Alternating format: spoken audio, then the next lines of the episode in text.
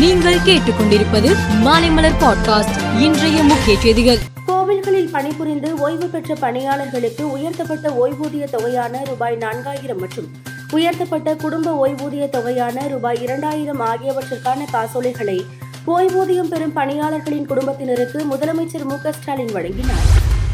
தமிழக சட்டசபை கூட்டம் அடுத்த மாதம் ஒன்பதாம் தேதி கூடுகிறது.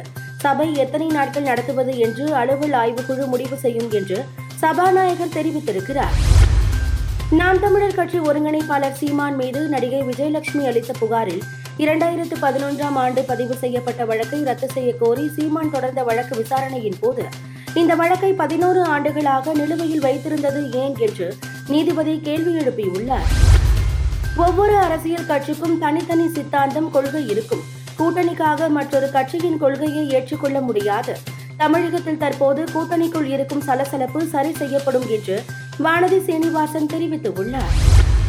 இந்திய அரசியலமைப்பு சட்டத்தில் முன்னுரை பகுதியில் அப்போதைய பிரதமர் இந்திரா காந்தியால் ஆயிரத்து தொள்ளாயிரத்து எழுபத்து ஆறில் கொண்டுவரப்பட்ட நாற்பத்தி இரண்டாவது திருத்தத்தின்படி சேர்க்கப்பட்ட செக்யூலர் மற்றும் சோசியலிஸ்ட் எனும் இரு வார்த்தைகள் தற்போது வழங்கப்பட்ட பிரதிகளில் இடம்பெறவில்லை.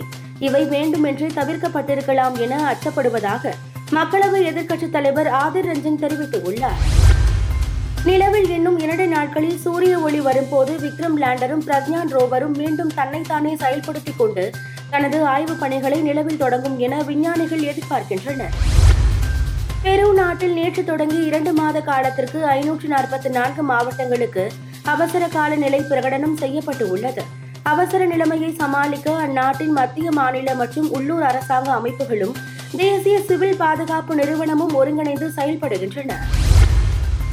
ஆசிய விளையாட்டுப் போட்டிக்காக இந்திய அணி தீவிரமாக தயாராகி இருக்கிறது.